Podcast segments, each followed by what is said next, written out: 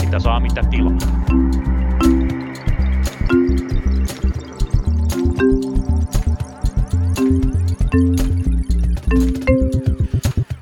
Tervetuloa kuuntelemaan Punakulmaa viikon tauon jälkeen. Tässä viimeisenä kahtena viikkona on tapahtunut paljon asioita, mutta kun tätä nauhoitamme nyt tiistaina, niin elvytyspaketti ei suinkaan ole kuollut, se vaan haisee vähän hassulta ja se on hyväksytty eduskunnassa juuri hetki sitten. Sitä edelsi melkoinen puhemaraton ja voin luvata, että me emme täällä puhu sitä vastaan tai yritä päästä niin pitkiin puheisiin kuin mitä eduskunnassa on kuultu, mutta puhumme aiheesta kuitenkin tänään ja kanssani aiheesta ovat keskustelemassa SAKn ekonomisti Anni Marttinen, tervetuloa. Kiitos, moi. Ja SAKn päällikkö, elinkeinoasioiden sellainen Lauri Muranen, tervetuloa. Tervepä terve. Ja minä olen Tuomas Saloniemi, hei vaan. Mites, katsoitteko kuuluisaa viivytyskeskustelua ja huomasitteko siellä olleen punahilkkasadun? En katsonut, katsoin vaan nopeasti lehdestä. Ei, ei kyllä ollut agendalla siinä vaiheessa, kun nautiskelin äh, vapaapäivistä ja mm, kauneista aurinkoisista päivistä mökillä. Niin tota, enkä huomannut tätä punahilkkaa. Mikä ihme se oli? Sheikki Laakso luki siinä jonain aamujen tunteena punahilkka satua, koska hän halusi nauttia vapaapäivästään näin. Aivan. Mun täytyy tunnustaa, että en myöskään seurannut livenä tätä keskustelua. Olin myös käymässä mökillä isäni luona tuolla Tohme, Tohmajärvellä ja isäni on tätä boomereiden polvea, joka on ikänsä kattonut puoli yhdeksän uutiset eikä ole mitenkään puoluepoliittisesti sitoutunut. Mutta täytyy sanoa, että siellä kun oli hetken aikaa tällaisen niin kuin tavallisen kansalaisen pulssilla, niin kyllä mulle tuli mieleen, että tämä niin kuin farssi ei kyllä varmasti perussuomalaisia millään tavalla palvellut, varsinkaan tuota kuntavaaleja ajatellen. Mun mielestä siinä pantiin halvalla koko suomalaisen demokratian perinnettä ja toivon todella, että tämä näkyy tämä niin kuin halventaminen jonkunnäköisenä pudotuksena vaalituloksessa. Se voi olla, se jää nähtäväksi ja vaalithan on ihan muutaman viikon päästä, että se kyllä selviää, mutta mulle jäi edelleen vähän epäselväksi, että mikä tässä oli se tarkoitettu tai ajateltu lopputulos, niin kuin mitä tällä tavoiteltiin tai yritettiin saada?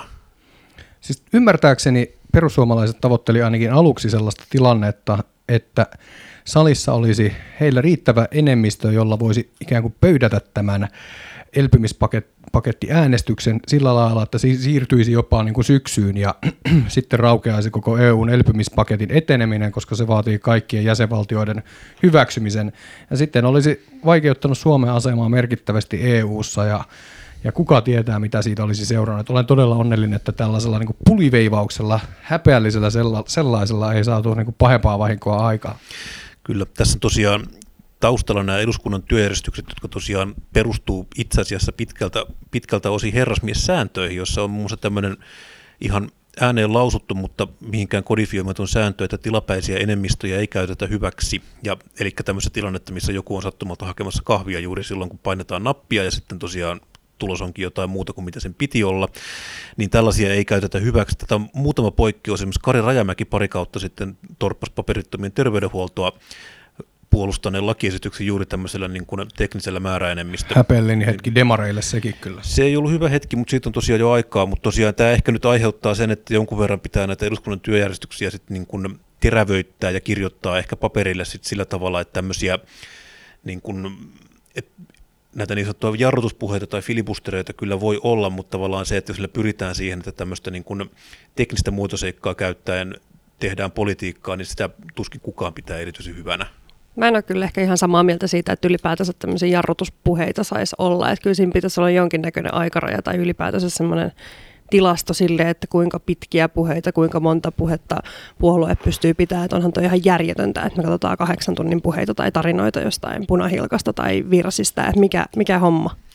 No mutta Tästä päästään niin pitkistä, pitkistä unettavista puheista päästään meidän itse asiassa varsinaiseen pääaiheeseemme tänään. Herättäviin elikkä, elikkä Euroopan unioniin, koska siitähän tässä nyt viime kädessä oli kyse. Ja nyt kyllä kuulee jo, miten iso osa kuulijoista nuupahti tuoliinsa. Taas kun puhutaan EUsta. Mutta tosiaan, elvytyspaketti on nyt sitten todellisuutta. Suomi on se ratifioinut ja syksyllä lähtee tulemaan rahaa ovista ja ikkunoista? Vai Saako onko näin? tuulettaa onko näin, Anni? yhtään? Mä oon sillä tässä nyt vähän hyvin, hyvin maltillisella hymyllä täällä mikrofonin takana tai vähän hymähtelen tähän ehkä tyytyväisesti tähän lopputulokseen, että Katsotaan, katsotaan, miten tämä sitten tästä etenee. Niin kuin tiedetään, niin yksityiskohdathan on vielä, vielä aivan auki. Että tästä mun mielestä hetki voidaan hengähtää ja antaa eduskunnalle ja päättäjille nyt pieni tauko tämän, tämän asian vääntämiseen. Että onhan tämä nyt Suomessa ollut ihan, ihan tota, poikkeuksellinen vääntö tämän elpymispaketin tiimoilta. Että nythän tässä on vielä neljä maata tietääkseni, ainakin Itävalta, Unkari, Puola, joku muukin siellä vielä, että jotka, jotka vielä ratifioi tätä, tätä päätöstä ja sitten näiden päätöksien jälkeen päästään varmasti sitten työstämään vielä lisää, vaikka koko aikahan tätä työstetään eteenpäin.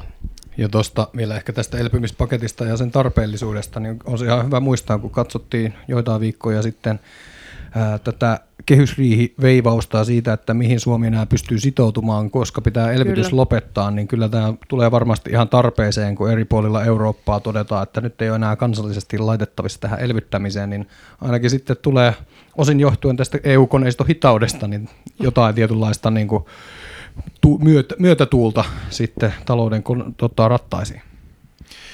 Mutta jos olen tässä nyt vähän paholaisen asiana ja tätä samaan kysymystä kysyin jo viime, viime jaksossa, mutta kysytään se nyt uudestaan. Eli mikä hyöty siitä sitten on, että me maksetaan 5 miljardia EUlle ja saadaan 2 miljardia takaisin? Ei taas. Mä jouduin sille vähän aika sitten Ylen toimittajallekin, niin mä joudun aina vähän turha, turhautuneesti vastaa tähän kysymykseen. Musta tuntuu, että se on ehkä yleisin kysytty kysymys tässä viimeisen vuoden aikana. Mutta no vastaa siihen, no, päästään niin, siitä eteenpäin sitten tässä keskustelussa. Se on siis...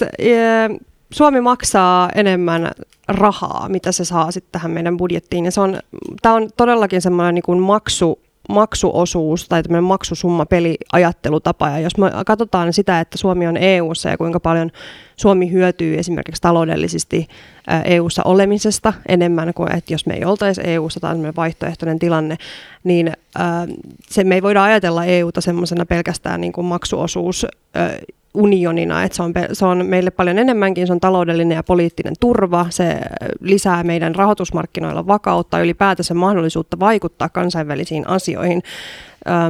Suome, Suomella olisi paljon pienemmät mahdollisuudet vaikuttaa ylipäätänsä kansallisiin, kansainvälisiin asioihin, jos emme olisi EU-ssa. Siis Suomi vie yli puolet kaikista tavaraa- ja palveluviennistään Euroopan unionin sisälle. Se syy, minkä takia Suomen talouden ahdinko venyi ja venyi 2010-luvulla johtuu erityisesti siitä, että päämarkkina-alueella pyyhki niin huonosti. Ja tällä elpymispaketti osaltaan tukee sitä EU-talouden pystyy nousemista, jaloille nousemista, ja sitä kautta se niin kuin rahallinen hyöty niin kuin on, on nähtävissä. Mutta mä en niin kuin, suoraan sanoen pidä sitä ihan täysin, niin kuin, tai pidä sitä vähän jotenkin pikkumaisena, että näitä mietitään just tällä lailla, että miten tätä, tämä yksi sijoitettu euro poikii vaan niin kuin kolmanneksen – tai 30 senttiä sitten, mitä me saadaan takaisin. Kun siis tietyllä tavalla EU on klubi, jossa joko ollaan mukana tai sitten siinä ei olla. Ja Suomi nyt sattuu vaan olemaan yksi niistä EU parhaiten pärjäävistä maista, joten mun mielestä se on niin kuin, silloin kun ollaan klubissa, niin yleensä siihen liittyy jonkunlaisia tulonsiirtoja, niin kuin, niin kuin liittyy Suomessa, niin kuin Suomen kansalaisenakin olemiseen, että meillä on alueita ja niin kuin väestöryhmiä, jolle jotka enemmän nauttii tulosiirroista kuin maksaa siihen pottiin, mutta se on, se on tietynlainen niin kuin, hinta siitä, että meillä on jonkunnäköinen hyvinvointivaltio tai hyvinvointiyhteisö ehkä tässä tapauksessa. Tässä on myös kiinnostavaa ehkä sit katsoa sitä, että mitä loppujen lopuksi, mitä se yksi euro meidän vaikka budjetissa budjetissa tekee eroa, kun, äh, kun sit jos me ajatellaan, niin kuin Lauri sanoi, tämmöistä niin laajempaa näkökulmaa siihen, että niin kuin meidän ylipäätänsä taloudelliseen, poliittiseen ja niin kuin sosiaaliseen turvaan, jota me EUsta saadaan. Ja tämmöisissä laskelmissa ja vaikutusarvioinneissa esimerkiksi siitä, mitä, miten tämä elpymis paketti voi vaikuttaa Suomen talouteen tai ylipäätänsä EUn talouteen, niin on hirveän vaikea tehdä. Esimerkiksi näissä niin kuin valtiovarainministeriön tekemissä laskelmissa ei huomioida rakenneuudistuksia, mihin tämä elpymispaketti tulee niin kuin suurilta osin vaikuttamaan. Niin se, että, että me saadaan tästä niin kuin todella pitkä aikavälin vaikutuksia esimerkiksi digitalisaatioon ja vihreiseen siirtymään, niin se tulee todennäköisesti olemaan niin kuin paljon suuremmin vaikuttunut. Mutta tässä oli yksi toinenkin pointti, mitä mä halusin nostaa esiin, on se, että kun me puhutaan tästä, että kuinka paljon rahaa me laitetaan, tai just nimenomaan tämä ajattelutapa siitä, että me laitetaan yksi euro ja saadaan, tai laitetaan kaksi euroa ja saadaan yksi euro takaisin, niin mä haluaisin nostaa esille sen, että silloin kun me ollaan euroon liitytty ja Euro- Euroopan talous- ja rahaliittoon, niin me ollaan silloin jo tavallaan tämä vastuu siirretty ja ollaan sitouduttu tähän niin kuin yhteiseen sopimukseen ja tulevaisuuteen Euroopan jonkinlaisesta yhdentymisestä. Ja tässä on silloin jo tämän talous- ja rahaliiton perustamisen aikoihin on puhuttu siitä tämmöisestä optimaalisen valuutta-alueen teoriasta, jonka mukaan ilman tämmöistä finanssiunionia tai finanssipuskuria tämmöinen valuutta-alue ei tule toimimaan. Ja tästä on niin kuin puhuttu jo silloin, kun mä oon ollut ilmeisesti joku seitsemänvuotias, en ollut silloin politiikassa vielä mukana, mutta mä ehkä itse niin kuin vähän, vähän alkaa mietityttää sitä, että se, että eikö niin kuin näitä realiteetteja ole tiedostettu silloin, ja miksi ei ole ja minkä takia yhtäkkiä tavallaan se suunta, mikä on mun mielestä pitänyt tietää jo 20 vuotta sitten, niin miten me voidaan olla edelleen yllättyneitä siitä? Mitä mieltä te olette? Kun sitä katsoo näin jälkikäteen tai tästä taka, takaperin perspektiivistä, niin kyllä joo täsmälleen näin. Mutta täytyy myös muistaa, että esimerkiksi Paavo Lipponen kuitenkin pääministerinä ollessaan sanoi ihan suoraan Ylen uutisissa, että kukaan ei voi olla niin tyhmä, että kuvittelee, että EU-hun liittyminen tarkoittaa sitten euroon liittymistä. Että kyllä tämä tavallaan tässä oli niin kuin tämmöinen kahteen suuntaan oli myös ekonomisteja, mitkä oli sitä mieltä, että totta kai tämä on ihan selvä juttu, että se pyritään niin kuin tämmöiseen isompaan unioniin, se tarkoittaa sitten jossain kohtaa myös sitä valuuttaintegraatiota, mutta myös tämä tavallaan poliittinen tuuli meni kyllä siihen suhteeseen, että varsinkin kun puhuttiin EU-seen liittymisestä, niin tilanne oli semmoinen, että siinä oltiin kuitenkin sen verran veitsenterällä, että tätä ei, tämmöistä ideaa niin kuin aktiivisesti ei haluttu tuoda siihen keskusteluun, että niin kuin tässä olisi joku, että meidän, meidän rakas markka menisi koska se oli taas tämä symboliarvo oli niin suuri. Ja mun mielestä sin, siis EUn ongelma on ainakin siinä aikana, kun Suomi on siinä ollut mukana, niin tietysti se, että siitä on tosi vaikea saada kiinni, että mitä hyötyä siitä on peruskansalaiselle, että Suomi on osa Euroopan unionia. Ja siinä ei auta vastaukseksi se, että Euroopan unioni on maailmanhistorian onnistunein rauhaprojekti, että tämä ihmisten kollektiivinen muisti on kuitenkin sen verran lyhyt ja ihmisten tällainen kollektiivinen poliittinen mielikuvitus sen verran heikko, että ei sitä, ei sitä pystytä niin kuvittelemaan, että miten asiat voisi olla toisin tai oli, että ne olisi mahdollisesti paljon huonommin kuin ilman Euroopan unionia. Niin ongelma on tietysti se, että Eurooppa on helppo aina rakentaa tai piirtää sellaisena byrokraattisena hirviönä, joka tulee käyriä, kurkkuja ja muuta sääntelemällä, vaan pilaa tavallisten ihmisten, ihmisten elämää. Ja mun mielestä tässä on taas kerran tietyllä tavalla kyse siitä, että ei oikein mitään niin kuin sympaattista puolustettavaa, on vaan jotain niin kuin iljettävää vastustettavaa. Mm, kyllä ehkä se EUn isoin ongelma on juuri siis se, että tämä, mistä mekin tässä keskustellaan, että me aina mietitään tätä unionin transaktiivista luonnetta, että onko siinä sitten se, että mikä meidän tavallaan niin panostussuhde on niin persioitettu Euroopalle, kun me saadaan takaisin, että se on tavallaan se ensimmäinen kysymys, mikä tulee EUsta mieleen. Ja tämä ei itse asiassa ole meidän ongelma, vaan tämä on nimenomaan kyllä EUn ongelma. Ja tässä ehkä se iso ongelma on tosiaan siis siinä, että niin kuin sanoit tosiaan, että EU on niin kuin iso monoliitti, joku tämmöinen niin kuin hahmoton linna Brysselissä, josta ei oikein, jonne ei ole puhelinta, josta kukaan ei oikein tiedä mitään. Ja paljon siinä on taas tosiaan sit siitäkin, että paljon mitä EU tekee on semmoisia, mitkä me ei niin kuin, meidän jokapäiväisessä elämässä, ei me oikein nähdä niitä. EUta tulee ihan muutamia semmoisia käytännön tekoja, mitkä helpottaa meidän arkea, niin kuin joku esimerkiksi roaming-maksujen, niin kuin se, että kännykällä voi soittaa Saksassa ja se on sama hintaista kuin Suomessa, mikä on siis EU-asia. Näiden lisäksi tavallaan itse asiassa mitä EU enemmän tekee, on sitten niin kuin paljon siellä toisella puolella niin kuin pöytää, mitä me ei sitten nähdä. Mitä on totta kai, niin kuin siis voidaan puhua, joku rauha on tämmöinen, että se on niin kuin mitä varmasti kaikki arvostaa. Mutta joku esimerkiksi teollisuuden standardointi, mikä on siis se, että Puolassa on samanlainen sähkötöpseli kuin Suomessa ja EUssa kaikki toimii 60 Hz vaihtovirralla, niin tämä on niin kuin asia, mikä tar- tarkoittaa teollisuudelle... Se on 50 Hz. 50 Hz, anteeksi. Tarkoittaa teollisuudelle ihan käsittämättömän, tarkoittaa ihan oikeita sisämarkkinaintegraatioita, että me pysytään olemaan niissä kilpailuissa mukana, mistä tänne myydään tavaraa, ja me, meidän pystytään ostamaan niitä, mutta on sellaisia asioita, mitkä ei välttämättä sit niin kuin oikein näy, näy ihmisille. Ja tavallaan sit se, että miten EU näkyy sitten, on tästä kaikenlaisten niin kuin, tämmöisten clusterfuckien kautta, että meillä on sitten niinku tullut jotain niinku uskomattomia, tai ollaan aina kriisissä ja silloin tavallaan EU nousee aina otsikoihin, vaikka se on niinku ollut olemassa myös muissa, muissa kuin näissä kriiseissä. Joskus yli kymmenen vuotta sitten mä olen ollut tämmöisessä Euroopan nuorten parlamentti, tämmöisessä parlamenttisimulaatio äh, hösselissä. Mikä... Parlamenttisimulaattori, tämä on varmaan Linnanmäen uusi laite. se oli tämmöisille EU Sinne EU on varmaan tunnin jonot kanssa. Sinne oli, joo. Mä olin kunnon EU-nörtti lukiossa ja mä käytin mun viikonloppuja siihen, että mä pääsin muodostelemaan tämmöisiä EU-feikkikantoja ja sitten puolustamaan niitä ja debatoimaan.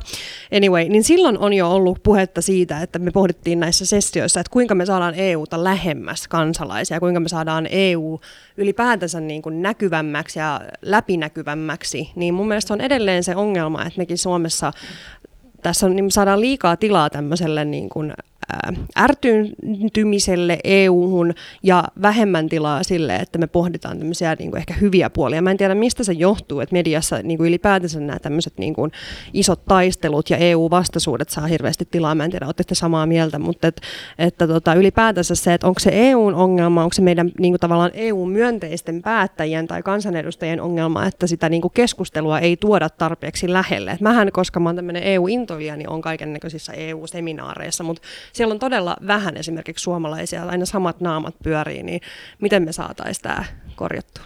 No hyvä. tuohon jos osaisi vastata, miten saadaan korjattua, niin eh, jos osaisi vastata, niin vastaisin, niin olisin kyllä varmaan jossain muissa hommissa, mutta, mutta kyllä siis jopa sanoisin, että se on osin ongelma Suomessa se, että EUn kannattajat ja ne liputtajat, niin heilläkin on vaikeuksia tulla tavallaan selkeästi ulos sieltä kaapista, että tässäkin tapauksessa elpymispaketin suhteen niin on puhuttu siitä, että tämä on välttämätön paha ja tämä, tämä, on, varsin, va, tämä on varmasti ainutkertainen tilaisuus tai ma, tota, tapaus, tapaus, joka johtuu pelkästään pandemiasta, kun tiedetään, että monet kyllä miettii, että pitäisikö tätä unionia syventää ja veisin asian siihen suuntaan, että kun Trump oli presidentti, ja oli nähtävissä selvästi, että miten vaikkapa Yhdysvaltojen ja Euroopan tiet ikään kuin erkaneet toisistaan. Ja kävi hyvin selvästi ilmi, että Eurooppa on viime kädessä kuitenkin yksin, että me ei voida pelkästään, tai me voida siihen Washingtonin hyvän tahtoisuuteen luottaa. Ja varsinkin kun venäläiset on tässä viime aikoina ikään kuin löytänyt sen jämäkän itsensä, jonka kanssa ei voi oikein muuta kuin asioida vastaavalla jämäkkyydellä. Ja sanoisin, että tämmöistä niin kuin, tällaisen y- oman yksin olon ja siihen havahtuminen, niin se voisi olla yksi sellainen tekijä, jota tavalla, joka tavallaan vauhdittaisi tätä yhden yhteisen Euroopan rakentamista, mutta ongelma on se, että sen niin kuin puolustajilla, puolustajien on vaikea ikään kuin sanoa suoraan, että haluan lisää integraatiota, haluan lisää liittovaltiokehitystä, haluan lisää tulosiirtounionia. Kun mikä... Suomessa tämä mindsetti on tämä, että paljon mun eurolla saa. Mutta mikä siinä on? Pelataanko me jotain leimaa? Mik, miksi se on vaikea sanoa? Mä luulen, no siis siinä on ensinnäkin mä lähtisin miettimään siis sitä, että hirveän monella tavalla niin, kuin niin hyvässä kuin pahassa, niin EU on kuitenkin samanlainen kuin mitä se oli silloin, kun Suomi siihen liittyi niin kuin 30-40 vuotta sitten. Se on niin kuin aika lailla rakenteeltaan samanlainen ja se on niin kuin käytännöiltään samanlainen, se on niin kuin ainoastaan niin kuin vähän kasvanut pituutta ja leveyttä.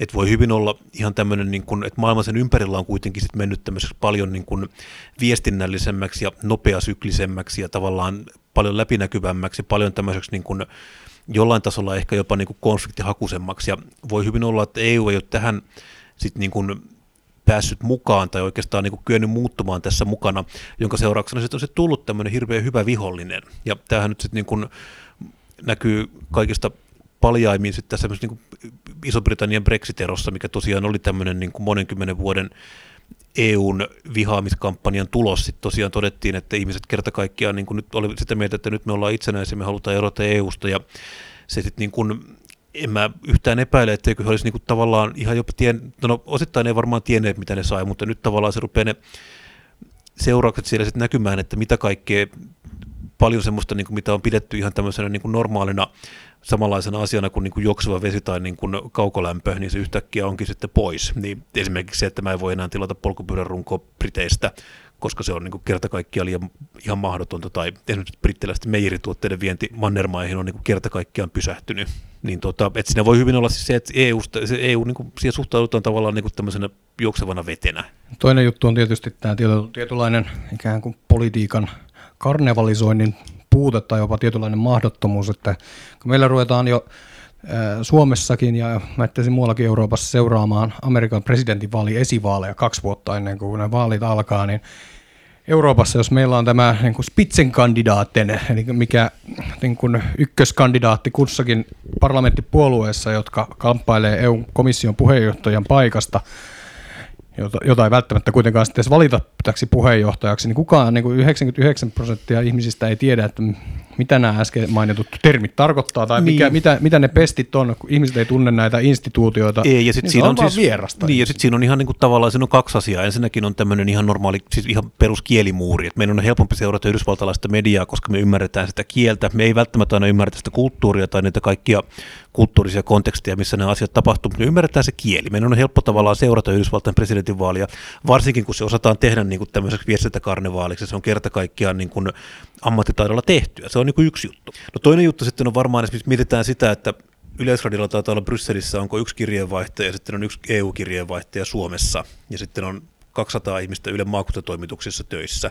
Et meillä on ihan tämä niinku, ihan niinku tietämys mm. EUsta on hirveän heikko ja meillä ei tavallaan niin. ole tämmöistä niinku pääsyä semmoista, niinku, että mäkin luen niinku politiko.eu, joka on niinku ainoa englanninkielistä EU-journalismia tekevä lehti, mitä mä nyt olen niin löytänyt tämmöinen niin siihen keskittyvä. Mm. meillä ei meillä tule tavallaan EU-journalismia kuin, niin kuin satunnaisesti vastaa.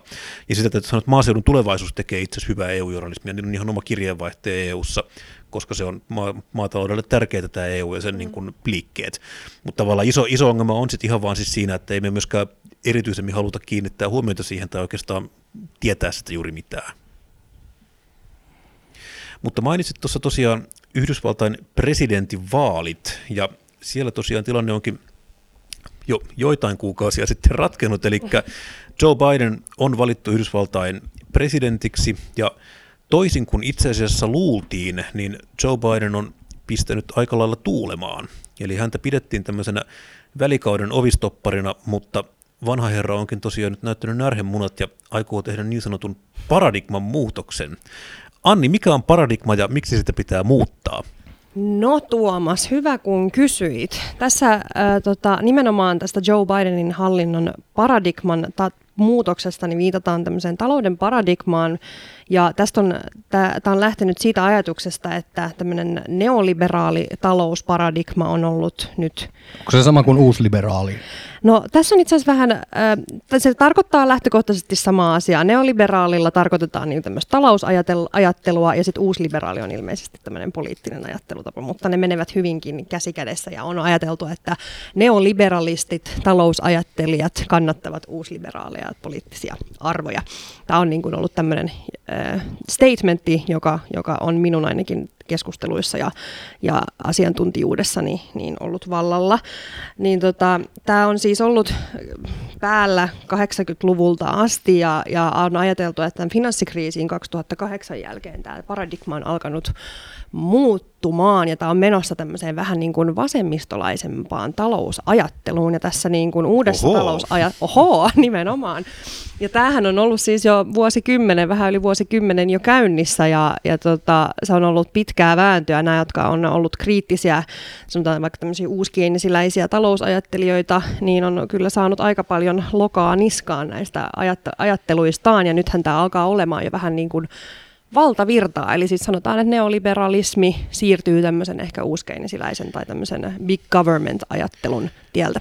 Otetaan tähän ihan nopea termikertaus, että mm-hmm. tosiaan mm. tiedetään, mitä tavallaan tarkoittaa neoliberalismi ihan niin kuin talouspolitiikan sisältönä ja mitä on sitten uuskeinisiläisyys ihan käytännön toimenpiteenä? Tässä ajatellaan niin kuin ehkä enimmäkseen sitä, että neoliberalismi painottuu tämmöiseen niin kuin tarjontapuoleen, ja tarjontapuolesta tarkoitetaan, että on pieni valtio, veronkevennyksiä, ja näillä tavallaan niin kuin saadaan kilpailua, ihmisiä, ihmisiä tota, ajaa kilpailuja, tal- yrityksiä ajaa kilpailuja, ja sitä kautta saadaan talouskasvua, ja sitten talous vähän niin kuin tippuu muille, ja tällä, tällä tavalla saadaan kaikille niin kuin kiva elämä. Ja sitten tämä uuskeinisiläisyys on enemmän tänne niin kuin kysyntäpuoleen, että siellä ajatellaan, että tarvitaan esimerkiksi ä, taloudellinen alijäämä on ihan ok, me voidaan elvyttää, tarvitaan niin kuin finanssipolitiikkaa ja tarvitaan myös valtion, valtion toimia ja verokorotukset on ihan ok. Niin nämä on tämmöisessä niin kuin kaksi, kaksi eri puolta tämmöisissä mainstream-ajatteluissa. Kyllä. Eli tämä tosiaan, tämä keskustelu nyt lähtee paitsi Joe Bidenin kansliasta, niin tosiaan myös HS Visiossa olleesta Tuomas Nikkakankaan jutusta, missä tosiaan kerrottiin tästä niin sanotusta paradigman muutoksesta ja ihan täytyy nyt kysyä, että mitä se ihan käytännön tasolla sitten tarkoittaa, kun muutetaan paradigmaa, niin mitä varsinaisesti tehdään? Tähän tota, paradigma paradigman muutos tapahtuu tämmöisissä niin kuin ehkä pienissä ajatus, ajatusmuutoksissa ja sitä kautta niin kuin yksien ja muutamien askelien toimesta. Ja niin kuin sanottiin, niin se on ollut käynnissä jo kymmenen vuotta, mutta minkä takia se sen nyt saa niin kuin HS-visiossa huomiota, niin on sen takia, että Joe Bidenin hallinnossa on tosiaan palkattu tänne muun muassa tämmöisiä niin kuin vasemmistolaisia talousajattelijoita, jotka on ollut, ollut esimerkiksi tämä Jennifer Harris, joka on talousasiantuntija ja ollut tämmöisessä Hewlett-säätiössä, jonka tehtävä on, on niin kuin tukea tämmöistä radikaalia, radikaalia talousajattelua, niin Tämä on niin kuin nyt se lähtökohta, ja mistä tämä, mistä tämä on lähtenyt, niin on, on tai siis voidaan sanoa, että se on lähtenyt jo silloin finanssikriisin aikoihin, kun ollaan huomattu, että itse asiassa tämmöiset vapaat markkinat ei välttämättä toimikaan, ja me tarvitaan säätelyä, ja jotta me pystytään saavuttamaan meidän isoja trendejä tai pystytään taklaamaan, pystytään tota, hoitamaan tämä ilmastokriisi ja pystytään saavuttamaan tasa-arvo, niin itse asiassa pelkästään vapaat markkinat eivät välttämättä toimikaan, ja tarvitaan säätelyä. Ja muutama vuosi sitten, tai olikohan se itse asiassa vuosi sitten, kun Financial Times julisti niin kuin kapitalismin kapitalismin hautajaiset, niin tämä tulee tämmöisistä niin ajatusmuutoksista. Ja tuosta siis mielenkiintoinen ulottuvuus tälle paradigman muutokselle ylipäätänsä muutokselle on, on se, että eihän ihmiset muuta mielipidettään näkemyksiä, varsinkaan maailmankuvaansa yön yli. Ja itse ihmettelin vuosia finanssikriisin jälkeen, että minkä takia niin kun ihmiset ei tule vaan niin ulos kaapista ja huuda, että nyt toi, toi homma ei toiminut, miksei me tehdä tätä toisella tapaa. Oliko meitä se, muitakin? Sinäkin. Joo, olin, olin siellä kyllä, tuo, visusti sillä kaapissa. luokan kaappiepäin tässä vaiheessa. mutta tota, mutta sitten sit tajunnut tässä pikkuhiljaa, että se vaan vie oman aikansa, että Tämän tajusin konkreettisesti siinä, kun Paavo Lipponen viime viikonloppuna ykkösaamussa, kun hän oli puhumassa ja kertoi siitä, että kuinka paradigman muutos on totta, ja Paavo Lipposta nyt ei varsinaisesti tällaiseksi, tällaiseksi punikiksi voi edes niin kuin Ää, tota, millä, millä, millä, millään tota, mittarilla kuvata, mutta selvästi, niin kun hän selvästi seuraa aikaansa ja mielestäni kertoo aika paljon, että hänen kaltainen ihminen puhuu paradigman muutoksesta. Kyllä on paradigman muutoksestakin mielestäni Olli Rehn on puhunut ja keskuspankkien asiantuntijat ja pääjohtajat, IMF, Maailmanpankki, OECD, EU, niin ei mun mielestä ehkä niin kuin kovempia, kovempia tahoja tarvita, mutta nyt kun sen on vielä sanonut Yhdysvaltojen presidentti Joe Biden, niin mun mielestä siinä on ehkä jo leima laitettu paperiin aika hyvin. No mitä tämä nyt sitten ihan tarkoittaa käytännössä niin kuin politiikan muutoksina? Mitä tavallaan, jos me mietitään, että me nyt saadaan memo huomisaamuna, että nyt paradigma on nyt muuttunut ja kaikkien pitää toimia uuden paradigman mukaan, niin miten se ihan tarkalleen vaikuttaa talouspolitiikkaan tai kansantalouteen?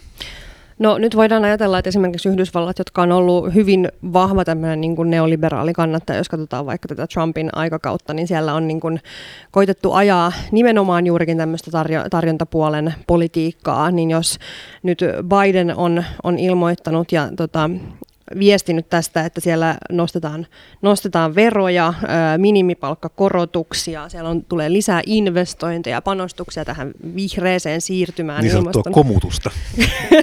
juurikin tätä. Niin tota, juurikin tähän ehkä tämmöiseen niin kuin isompaan valtioon päin ollaan menossa, ja tämähän niin kuin monelle saattaa kuulostaa siltä, että hetkonen, että ollaanko menossa niin kuin Pohjoismaiden linjalle. Ja sitähän se vähän niin kuin on, että, että tota, meillähän Suomessa ollaan niin kuin pidetty hyvää huolta tästä tästä niin kuin hyvinvointivaltiolinjasta, mutta sitten mua kiinnostaa tosi paljon se, että miten me voidaan tätä niskakankaan juttua tavallaan jatkaa siihen, että no mistä meillä menee tämä keskustelu Suomessa. Monet sanoo mulle, kun mä Twitterissä puhuin, että no että missäköhän me mennään Suomessa, niin sieltä tuli heti kommenttia, että no että näähän Yhdysvallathan pyrkii Suomen linjalle.